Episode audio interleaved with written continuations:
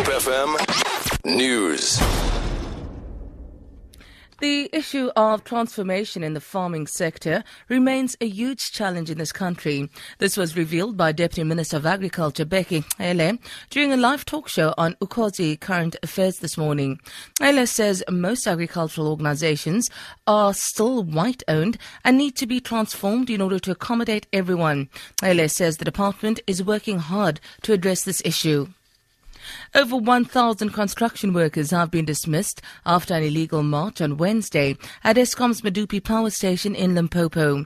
Eskom spokesperson say, says those dismissed previously got final written warnings over labor unrest at the power station. He says other workers were given final written warnings. Phasiwe says the letters were issued by contractors employed by Eskom at the plant. Well, the, the workers who had participated in the illegal strike uh, or march on on, Wednesday um, are facing disciplinary action as we speak now, starting from yesterday. In fact, uh, um, it's important to note that uh, none of these workers are actually Eskom employees, but they are employed by the contractors who are helping us to build the power station. Many of these workers uh, have received written warnings. Others have been fired. As I speak to you right now, the information we have from the contractors is that they have fired just over a thousand and counting the police and the National Prosecuting Authority will meet today to discuss an impasse over the summons issued against NPA Deputy Head Nomgcobo Jiba.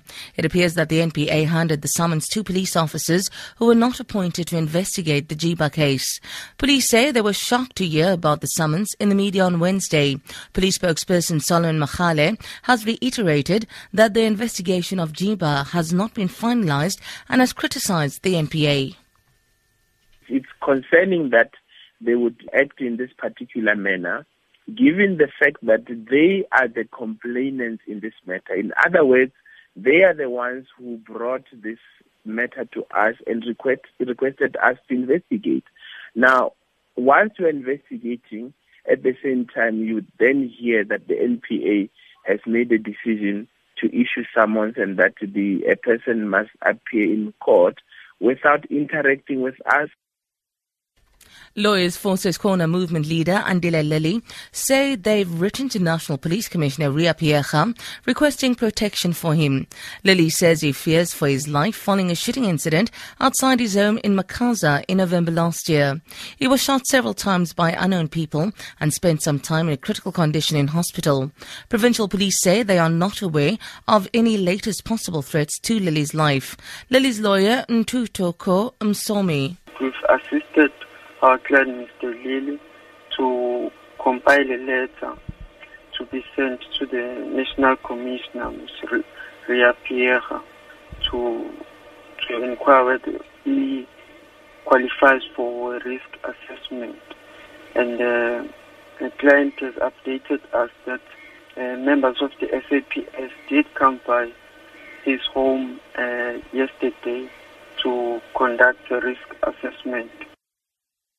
South African aviation expert Carl Jensen says the decision to at all times have two pilots in a plane's cockpit is not a new rule. Germany has announced that it will institute this rule after the incident where co-pilot Andreas Lubitz allegedly locked the flight captain out of the cockpit of a Germanwings airliner before flying the plane into the side of a mountain in the French Alps. 150 people were killed.